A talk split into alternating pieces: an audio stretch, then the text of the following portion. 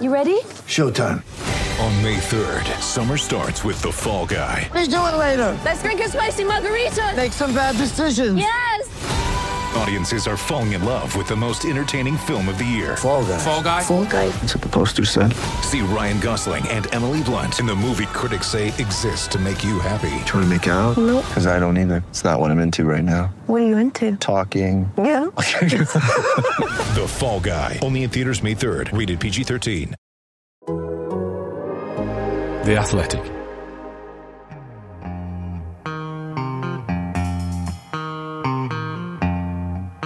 The only way to score is, of course, to play uh, with a handbrake off. Hello, I'm Ian Stone. This is Handbrake Off, the Arsenal podcast brought to you by The Athletic. So, after possibly the most meaningless game we played in quite some time, we're about to play the most meaningful. I think it's fair to say that we're unlikely to qualify for the Europa League through the Premier League, but if we beat Villarreal on Thursday by 1 0 or a couple of goals, and then Man United in the final, we'll win a trophy and qualification for next season's Champions League. So, 2 1 down from the first leg in Spain. Let's look ahead to the game with the Arsenal writers for The Athletic, Amy Lawrence and James McNicholas. Hello, guys. Hello. Hello, mate. Hello. Um, well, before we start talking about Thursday, we were thinking uh, about an opening question about uh, maybe naming one player. Do you know there is a truck outside that he warms up the engine once a month, and he's doing it right now? Can you hear that? What we thought we'd ask. Obviously, it's uh, all hands to the pump on Thursday. But what one player from the Arsenal past would you have in the team that would um, help us? Would uh, make it more likely that we'd win the game? Amy, I'll start with you.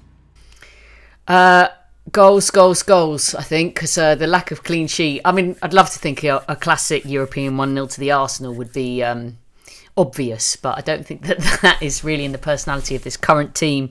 So, as there's maybe too much work for one defender to manage, tempted though I am to ask Tony Adams to uh, get changed and, and ready to put on his old number six shirt.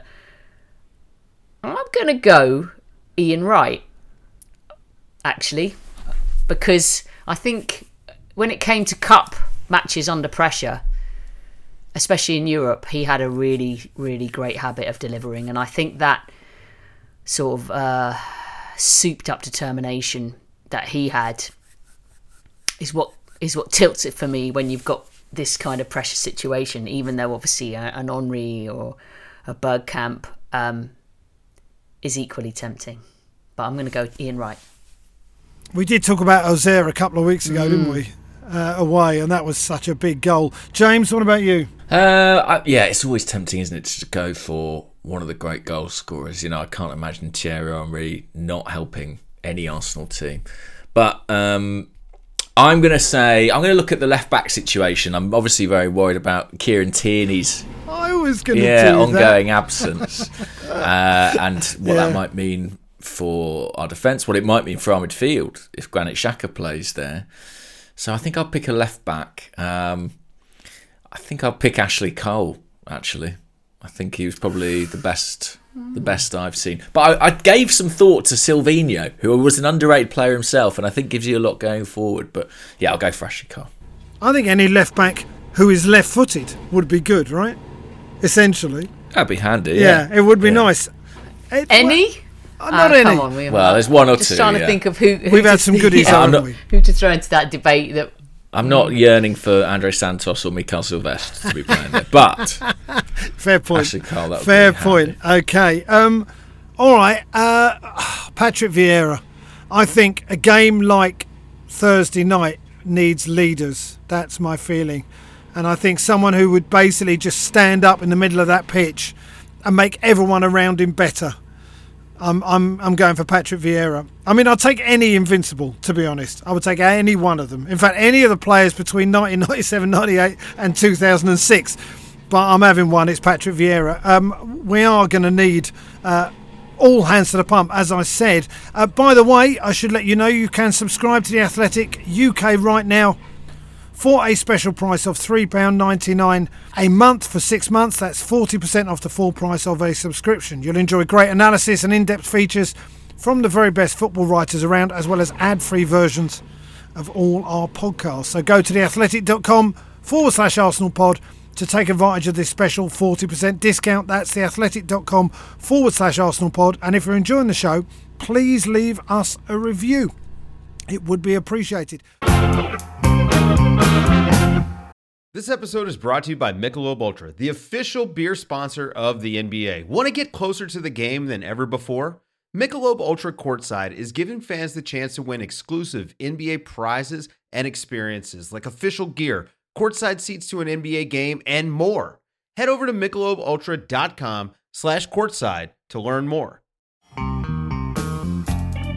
We were a bit uh, with the handbrake at time.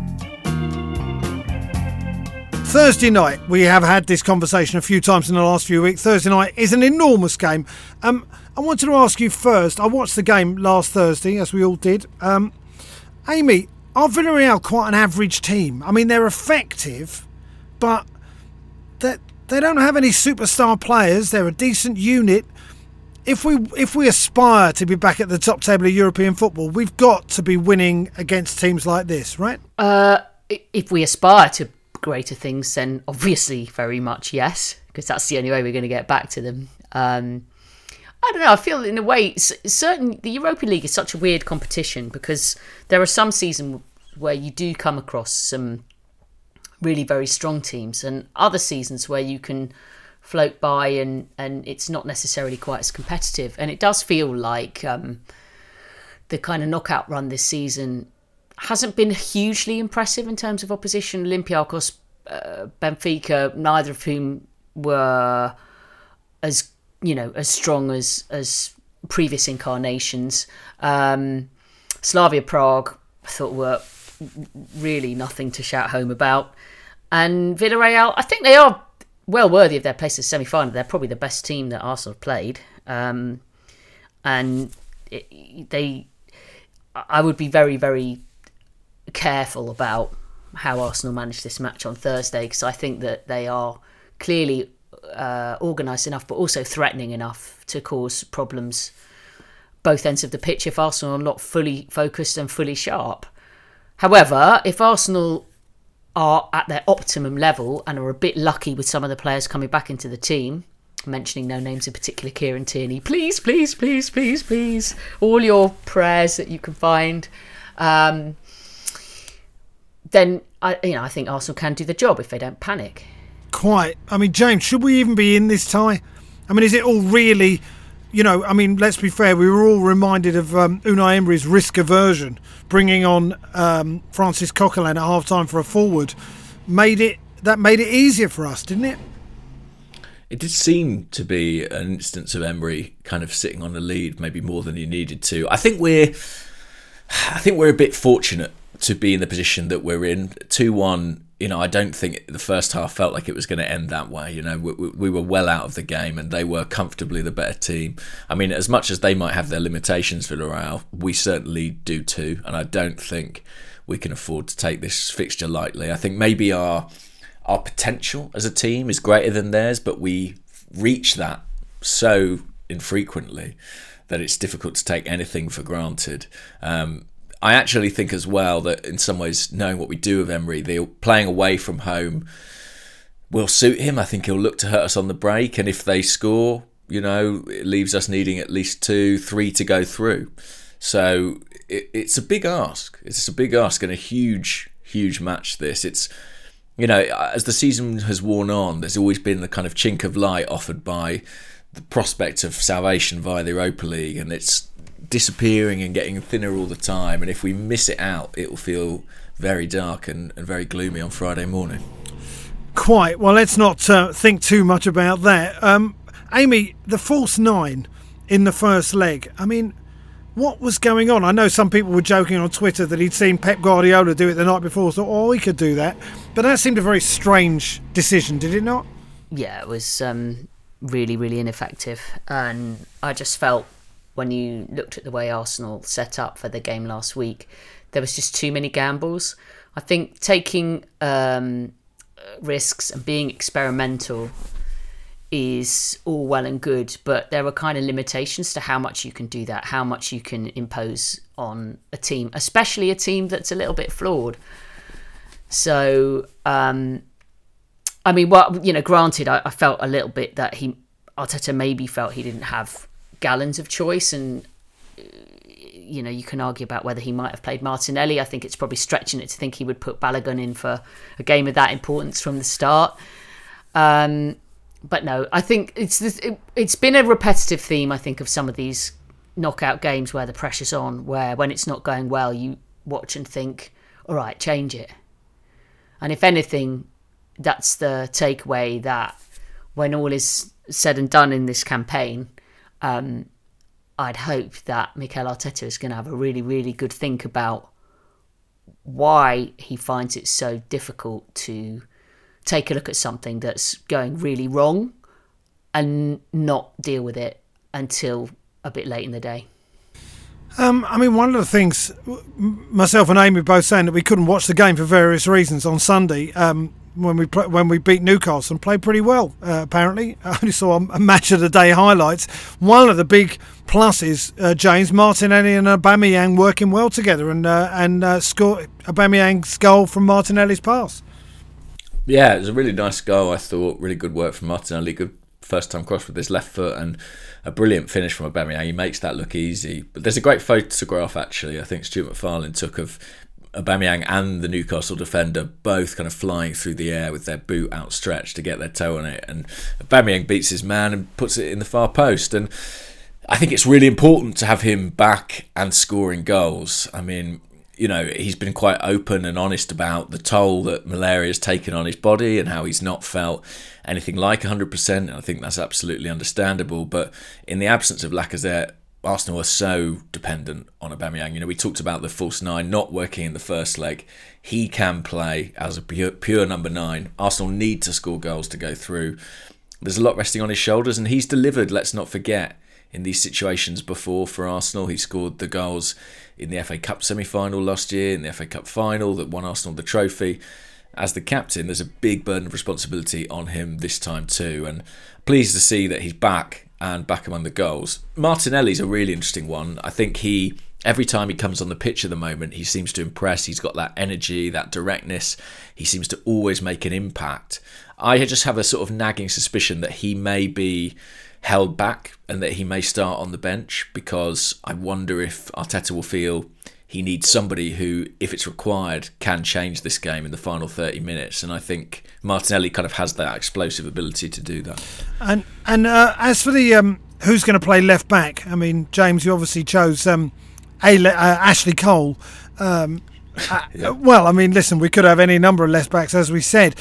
Possibly Granit Xhaka will play there again. James, you did do that tweet when you said you can't fault his attitude and application, especially in that last 15 minutes. He was one on one with the um, the winger. Ch- I can't think of the guy's name. Chingueze. Chukwueze. Um, and he and he did very very well. Uh, uh, three or four times the guy was one on one with him, and he took the ball off him. Yeah, he certainly grew into that contest as the game wore on. I mean, Granit Xhaka's not a left back. And I think he has coped pretty admirably for a guy who kind of athletically does not fit the right profile for that position. I think all the indicators point to him playing there on Thursday. He started the last six games in that position, and I'm I just feel like if Cedric, who's the obvious alternative really in the current Arsenal squad, assuming Tierney's not fit, was going to play there, I think he would have been given a chance before now. We actually haven't seen him start a game, Cedric, until that incident against Prague in the previous round, where he turned backwards and passed back towards his own goal, and that led to the concession of a last minute equaliser. And I don't think it's maybe coincidence that we haven't seen him since that point. So I think Xhaka is going to play at left back unless we get, you know, kind of miracle reprieve with Tierney. The question then is what that does to your central midfield because Dani Ceballos will be suspended. Now, given his first leg performance, I'm sure some Arsenal fans won't consider that too big a loss, but somebody's got to play in that gap, uh, and that will be a big decision for Mikel Arteta. Art de Roché wrote a, a piece about who will play, and one of the things he mentioned was Granit Xhaka at left back because he works well with Gabriel Martinelli. We saw Elneny and Partey play at Old Trafford uh, a few months ago, and that seemed to work pretty well. Would you not be happy with those two, or would you shift Odegaard back? I'd be playing Granit Xhaka in midfield. I'm sorry. I'm finding this whole. I feel a bit like I don't understand football anymore. Like central midfield, I always grew up to understand was the heartland where games are won and lost. You've got to get that bit right. It's the middle of your team. It's the hub where everything around it, forwards, backwards, and on either side, has to connect with and through. I just can't understand that you're not, especially with, let's be honest, the fact that Thomas Partey has not been uh, setting the world alight recently. I think he's found it quite hard adapting to life at Arsenal, and performances reflect that. In that there's been fleeting moments, but not sort of a, a, a huge consistency of of excellence and domination that I think that everyone was hoping to see.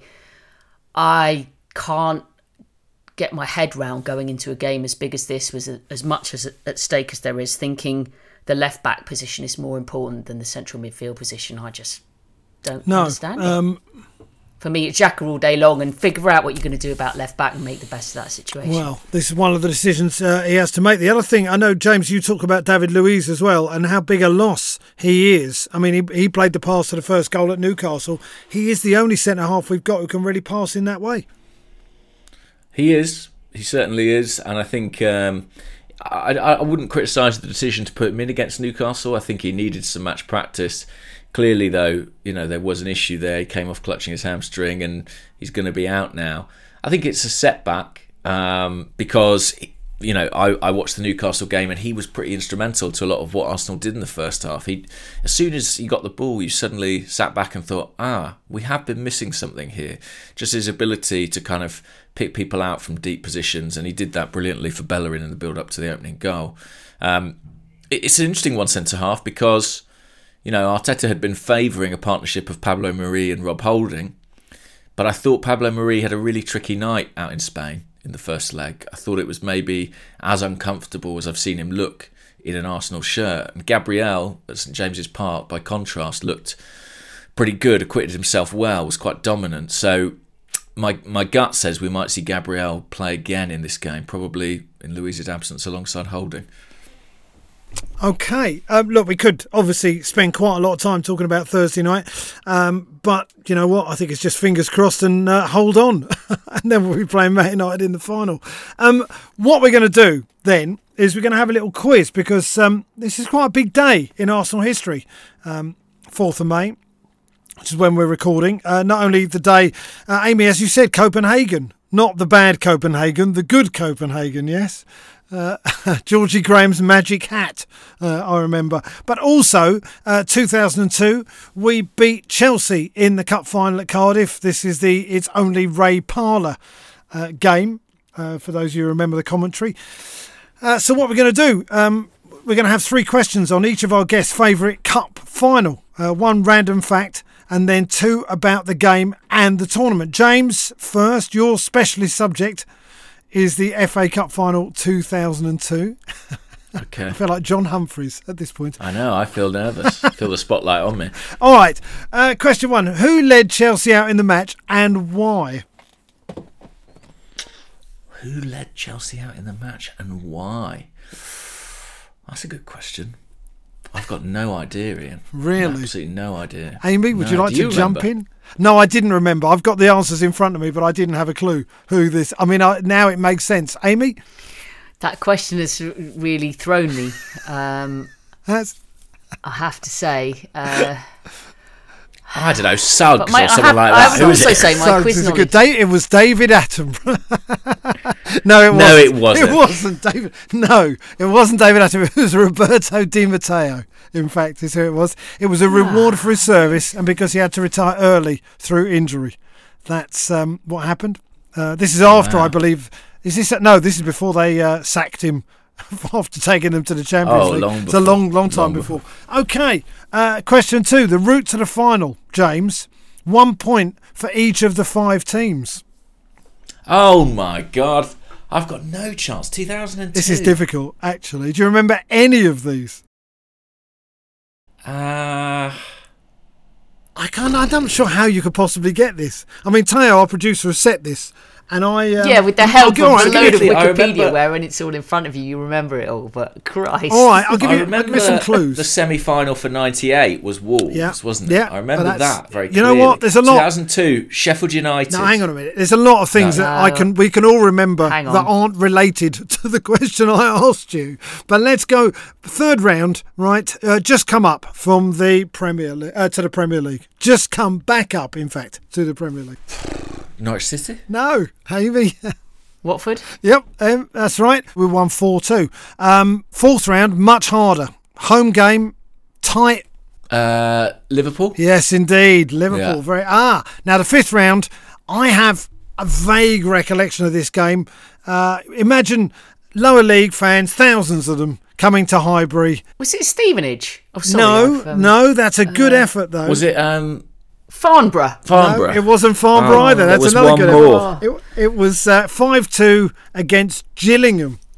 Gillingham. Gillingham. Uh, I have I have no recollection of the quarter final at all, but we drew away one each and we won the home game 3 0. Premier League team, decent team at that point as well, by the way. Uh, You have no Newcastle? yes, it was Newcastle. Yeah. Very, very good. Hang on, wasn't It's that? Was that when Pires did his cruciate? yeah, Oh, well, that was that day. the replay. Oh, I was in Newcastle actually- that day watching it.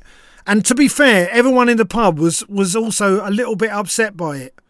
Uh, there's a, a good story from Arsene Wenger about that, and I remember him uh, saying how he blames himself for that injury. Yes. because uh, Robert was quite near to the fabled red zone, and he kept thinking, "I've got to give him a rest. I'll rest him this game. Oh, you know what? I'll rest him next game." And with each, because Arsenal were going for the double, so every game was quite significant, and he kept sort of waiting for the right moment to give him a breather.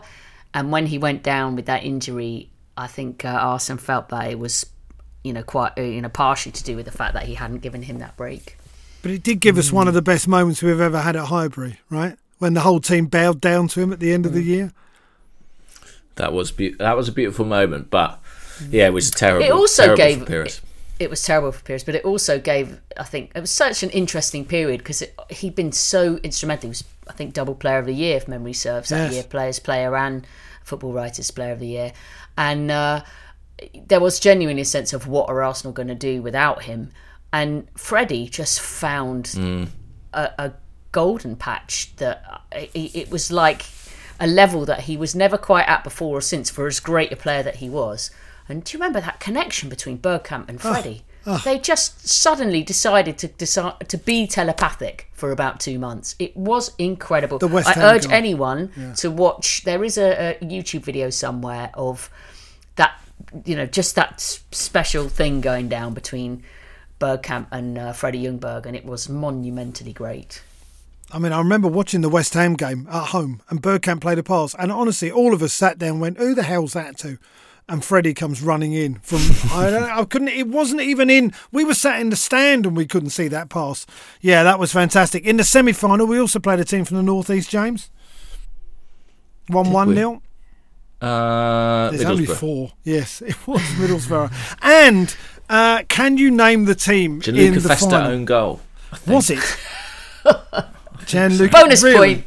Bonus. You know what? I'm going to have to take know. your word for it. I'm going to have to take your word for it because I only have the uh, the teams in front of me for the final. But can you name the Arsenal team for the final? And Amy, I'll let you in if he gets any wrong. Okay, Alright. Do you want the starting eleven? Yes. Um, David Seaman. Go on. Go on. yes. Uh, Hang on. I, I, Tony Adams played. Yes, he Sol did. Campbell played. Yes, they, he did. Um, fullbacks. I'm gonna say 2002. Silvinho. No. No. Oh, You went for him earlier, by the way. oh Ashley Cole. Yes. And on the other side, The Rock. The Rock. Lee Dixon. Don't Amy? you remember the celebration? Of course, he's behind the goal. So who was Ah. playing? He, that's right. Uh, uh, was it Oleg? No, it was Oh, okay. Oh, Oh, okay. I'm all off here. Yeah. Right. Midfield. Um, well, Ray Parlour. Yes, indeed. Freddie Ljungberg. Yes. Patrick Vieira. Yep. Plus one. Last one's a bit more difficult. I don't Edu? think. No, it wasn't. Amy? Not easy. Sylvain Wiltord. It was Sylvain Wiltord. He just jumped in well there. done, only. James. And uh, up that's front, half decent uh, forward partnership, I think. Bergkamp and Henry. Yep, indeed. Um, by the way, for a bonus point, who was the reserve goalkeeper? In 2002. Yeah.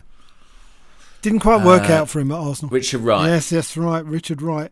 Also on the bench, Lee Dixon, Martin Keown, Edu, and Kanu. Uh, Tayo is going to tot up the scores after we get. Uh, I mean, after we did. I know you did. No, no, no. You did get some some right there. Amy, we're going to talk Hmm. about the uh, uh, the cup run in 19. When was it? 1990. 94. Are you going to ask me who the Parma captain was? I'm going to say who Right. led out the Parma team. Yeah, there we go. really? Is Who- that the who was question? no, who was the Parma manager that day? I would never Nevio get Scala.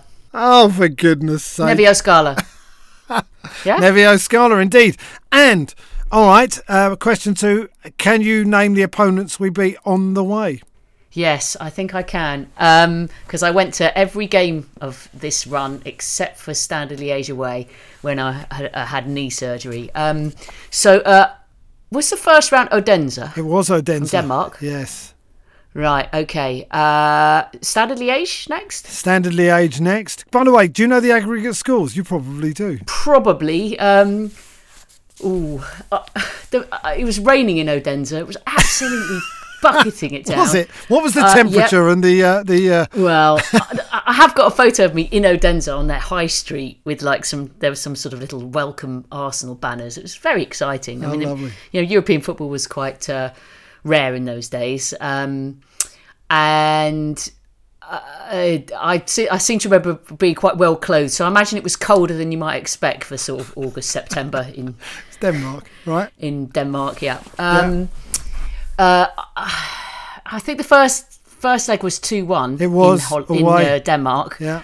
And I can't remember the score of the home game. one Um, all, and we won three two on aggregate. Okay, there we go. All right, so then it was Standard Liège with a famous 7 0 away. Yes, indeed. And a home game, maybe 3 0. Yep. Guessing. 10 0 on Right. aggregate, very good. And then in the Uh, quarter final, Torino. Torino.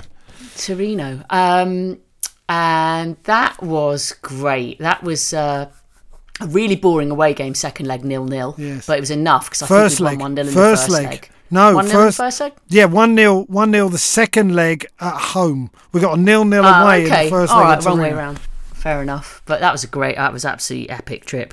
Mostly, I, my main memory, I've, I've told this story before, forgive me, but um, we we were wandering around town in Turin before the game and uh, went into uh, some hotel for a drink or something, and the Torino team were there, and this was on the day of the match at about three or four o'clock. And uh, Andrea Silenzi, who was their, you know, f- most feared striker, was sort of standing around in all his sort of tracksuit, you know, just killing a bit of time before they went having an espresso. And, uh, and we went and asked for photos. and my friend Eugene, when they were having a photo together, tried to get in his head and was going, Tony Adams, watch out. You know, Tony Adams is going to get you.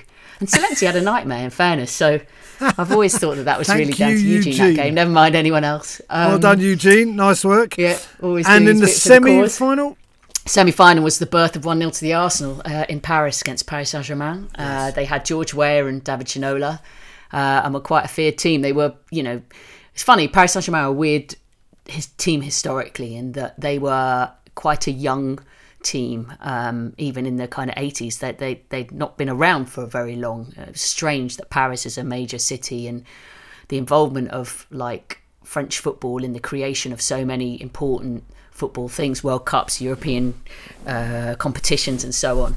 Um, they never really had great football from Paris, and it was considered a bit of a kind of um, manufactured club when Paris Saint Germain sort of came along originally, and they weren't great.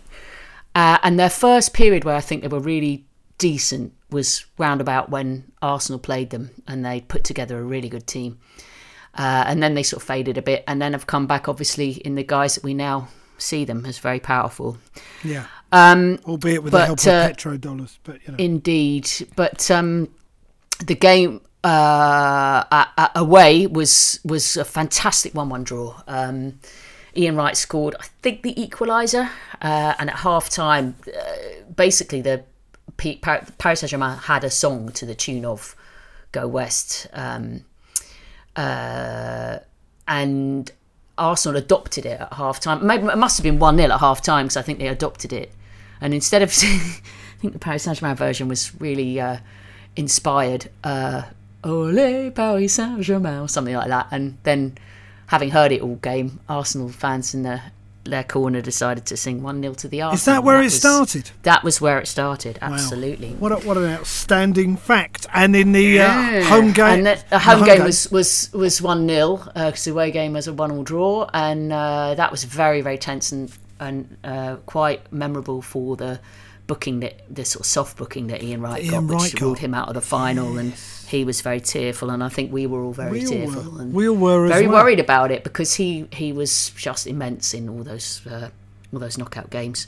Kev Campbell, friend of the show, had been brilliant in that run as well with important goals. Um, And and, then- Alan Smith got the final today, Well- however many years ago it was, it- Well- against Parma. Parma. Well, 27 years ago, just by the way. Oh, God. uh, if you feel feeling uh, like you want to be made to feel like you're getting older, um, can you name the team, Amy? I'll give it a good I go. think you can, actually. So Yes. Dave Seaman in goal.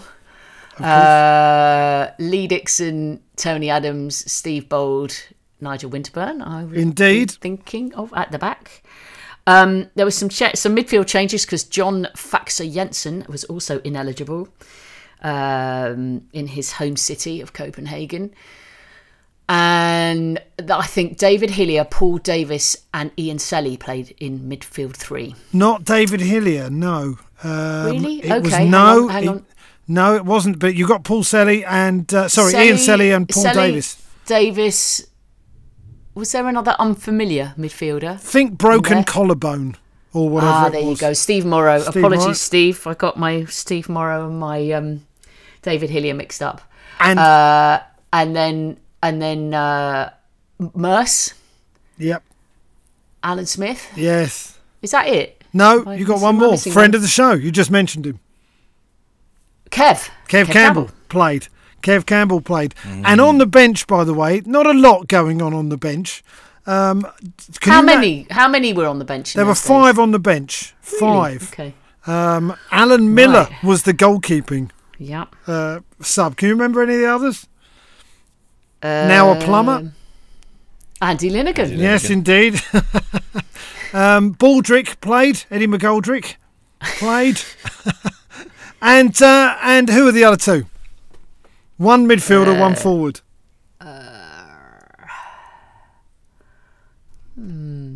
Um, James, you can jump Hartson? in here. No, John Hartson- Johnny okay, Hartson maybe- didn't play. No. Um, Oh, no, I don't think he played. I'm just thinking he it would have been on the bench. what was his name? Was it like Paul Shaw or someone like that? Paul, not sure. Dickov, Paul Dickov played. Oh, Dickov. I know. Wow. Did I he come on? Uh, it- no, he didn't actually. And Ray Parlour was the other one. Oh, of course, Ray. And by the way, Parma had uh, had Thomas Brolin before he Uh, yeah. ballooned. uh, was- Faustino Asprilla. and Gianfranco Zola. Indeed. I mean, they had a serious team. And I remember us riding our luck. a Via little bit Kovod in at the back. game. Yeah, He was a they were player. really, they really were a, a, a good team. But um, one 0 to the Arsenal and Georgie Graham's magic hat. Um, I we're tell you what get- else I remember. Do you, do you remember? Uh, I remember going around town beforehand in Copenhagen, and the Arsenal fans outnumbered uh, their Parma counterpart, By count, miles. counterparts quite a lot. But also, the other thing that was really noticeable was how well dressed all the Italian fans were. they there was a sort of, there was a real look where they all sort of had the kind of almost um, like those sailor shoes. You know, you know the the type of shoes that I Deck mean that have those white soles. Yeah, deck shoes and sort of slacks and like a shirt with a sort of a, a pullover sort of wrapped around the shoulders, and there was that kind of look going on. They just didn't look like us. That's No, they didn't. No, they didn't look like us, and they certainly didn't have the fun we had. Tayo has just, by the way, said at the end, "I'm declaring James is the winner because the competition was handicap handicapped as it's impossible to legislate for the Amy computer." I think that's You're too clever right. for your own good, Amy. No, That's I what- don't remember what we did. What happened last week, though. It's no, you know, it's a very kind of small period. Arsenal of, of stats nerdness from that's- I- I'm not sure. I'm not sure it's that big and clever, to be honest.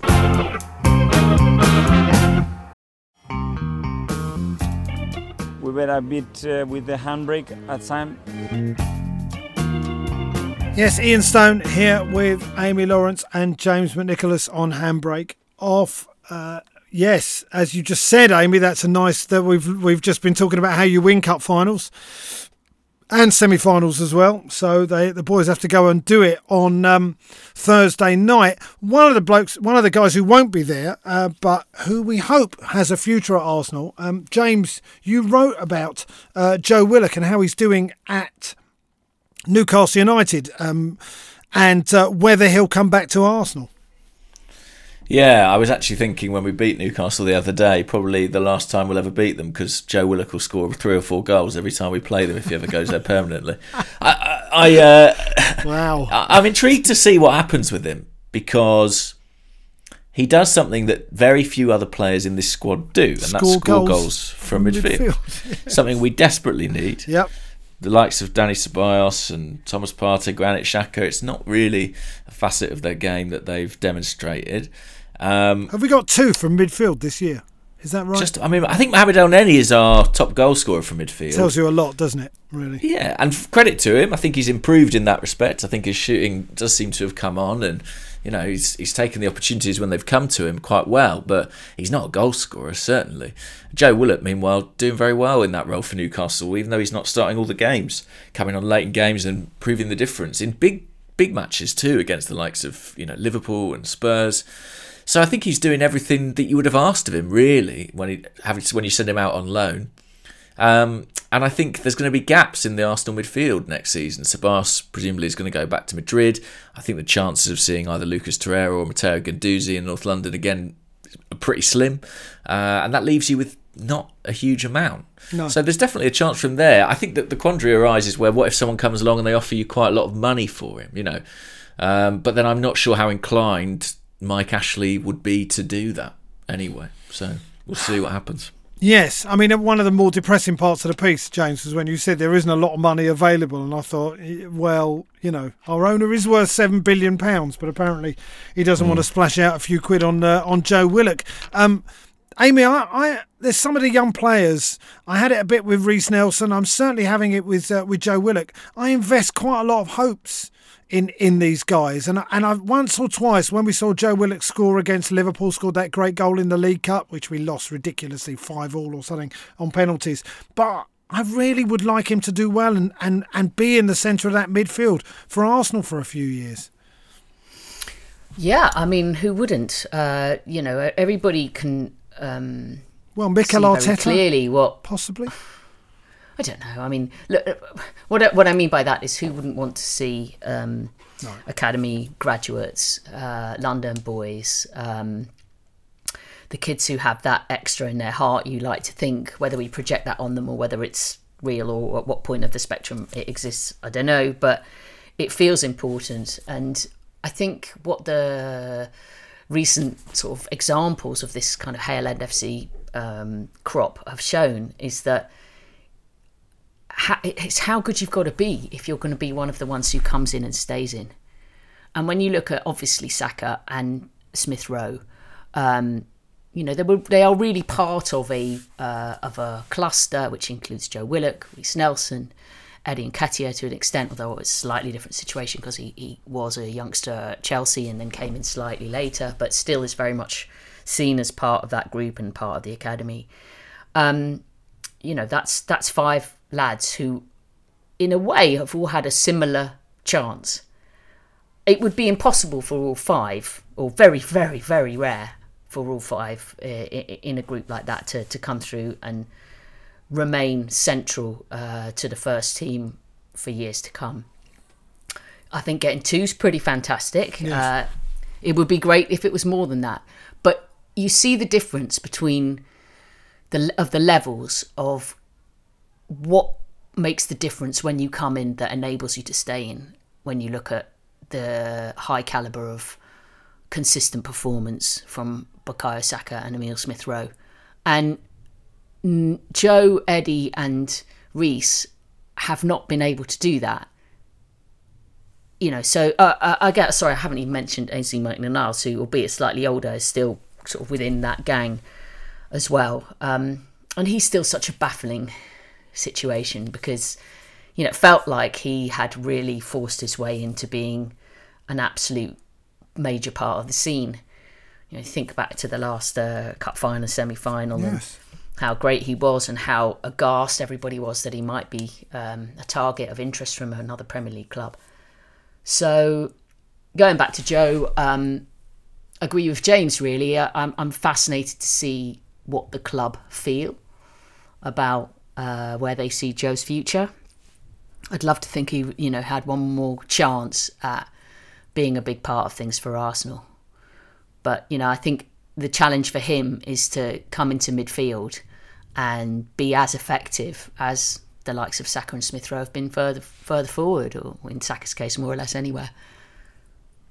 Well, while we're talking about uh, rangy midfield players, uh, random ask generator uh, this week uh, is Paul Davis. Um, I mean, uh, my personal thrill, really, uh, aside from um was it Glenn Cockerill when he punched him, was um, him sitting in front of us uh, at, at the at uh, the Emirates uh, for about five or six years, and um, and being and turning out to be a really nice guy and sharing. Um, I think he actually bought some um, Maltesers for us all once. It was it was quite a thrill. I'll be honest with you. I could talk about his football as well. What a lovely footballer he was. Uh, Amy, I'll come to you first. I think one of the Minstrels, things I'm told. Sorry. Okay. uh, I can't comment on confectionery buying um, uh, ability of Paul Davis, but he was a really wonderful footballer, and you know those who watched him routinely um, all seem to have a very strong feeling that he should have played a lot more for England than he, you know, he ever managed. Was it the punch Um, that did for him though? Do you think there was something in in what he got a Look, game ban, whole- didn't he? Uh, that whole yeah, maybe we should explain this for some listeners who might not be familiar with what happened. But um, uh, it, it was an incident that I think played quite a significant part in in Paul's career generally. Um, he was a you know very technically accomplished, uh, graceful, um, but also competitive um, left-footed midfield player, and in the 1989 season, which some of you might be aware, uh, I go on about quite a bit. Um, Arsenal played against, South, against Southampton quite early on in the season, and uh, Glenn Cockerill, who played for Southampton, was quite a character. Let's just say he was um, someone who went around making sure his presence was felt in matches. And he and Paul had a bit of a um, bit of an altercation, and off the ball, sort of, I think, uh, more or less out of nowhere, Paul Davis took him out with a absolutely uh, explosive right hook and broke Glenn Cockerill's jaw. Um, apparently, at the time, I think, I think, if memory serves, uh, Gary Lewin came on to attend to Glenn Cockerill because there was another player down at the time that the Southampton physio was already looking at, or some there's some story that's sort of similar to that. But anyway, he was slightly involved with the diagnosis of this thing, and then and, and apparently, I think the Southampton docs seemed to think that he was fine. No, nothing a bit of water wouldn't fix. I think he played on uh, amazingly with the broken jaw, and later on was obviously X-rayed, and the extent of the damage was there. But what was interesting about it is it was the first. In this age of VAR, this probably seems ridiculous, but it was the first uh, incident in football that was known as trial by television.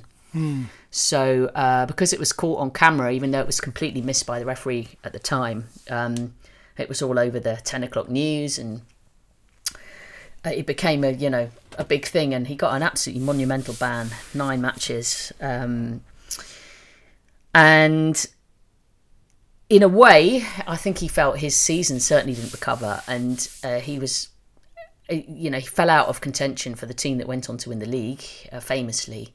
And I, I struggled to get back in, and I think always found it a little bit difficult to feel that same emotion that most of his teammates feel about 1989 because Yeah. it's a sort of pretty bittersweet moment for him.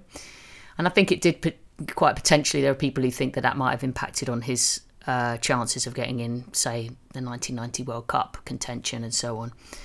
Um, but it was something that anybody knows knows Paul knows what a, a res- respectful, uh, kind, a good guy. uh, quiet, articulate, nice guy he is. So for him to do something like that, let's just say it's hard to believe he wasn't provoked. And although nobody has ever come out and said anything, you can imagine that it might have been something very provocative and upsetting for Paul to have done what he did. Quite. Um, James, uh, I mean, how how aware were you of Paul Davis growing up? Not very, I have to admit. Um, having been decimated in the quiz, I'm going to get absolutely annihilated in this one too. but but I think let's hope my luck's in on Thursday, and uh, you know it's all it feels worth it then. But I think um, I have seen obviously bits and pieces of him playing, and he was clearly a really able player. I think arguably probably among the best Arsenal players to have not English Arsenal players to have not won a proper cap. I think uh, you know I've certainly seen him mentioned in in in that bracket.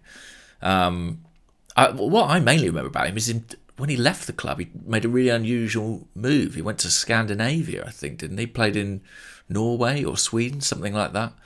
Um, but I didn't get to see him play, you know, live. Uh, I don't think ever.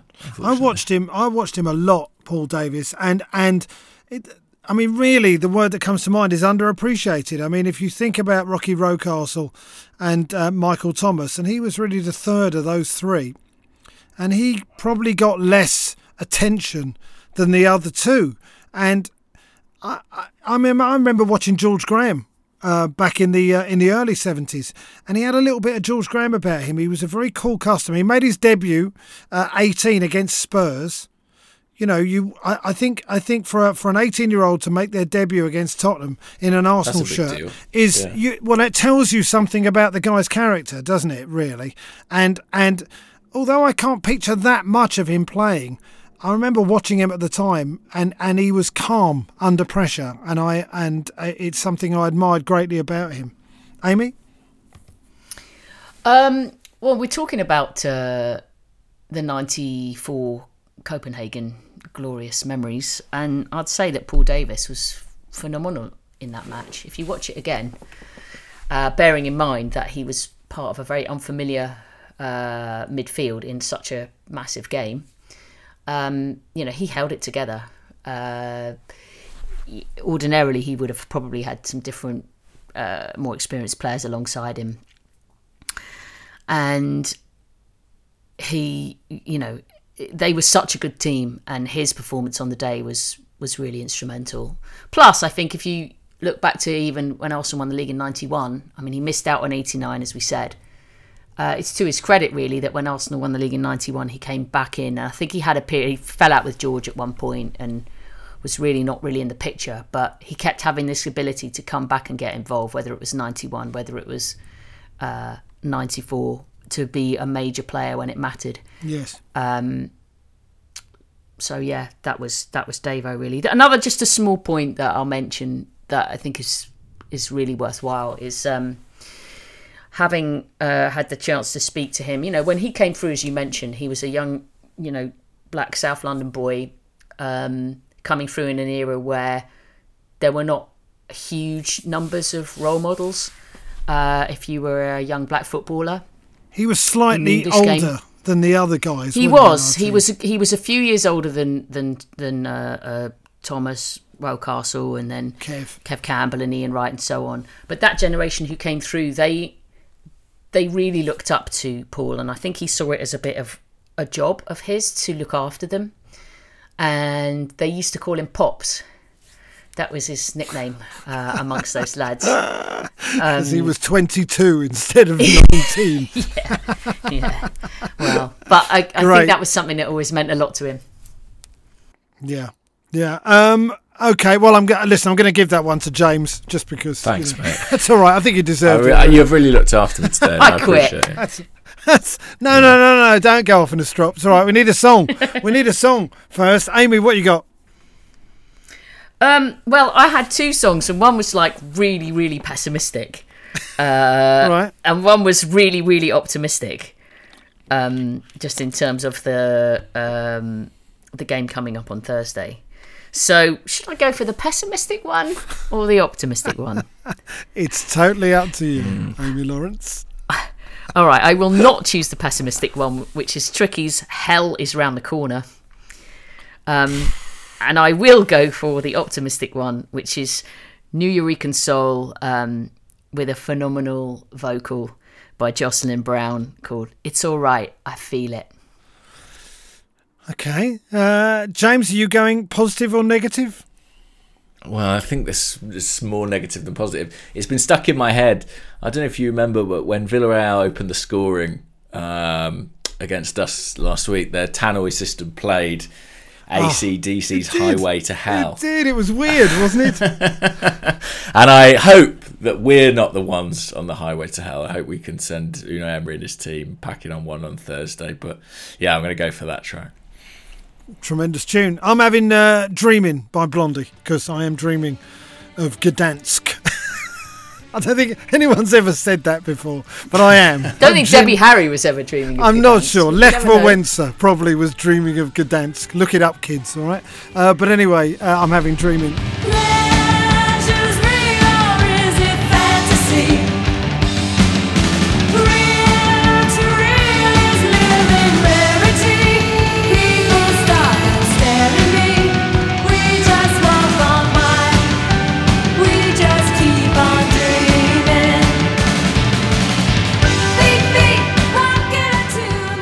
That's it for Handbrake Off. My God, fingers crossed for Thursday. Thank you to Amy.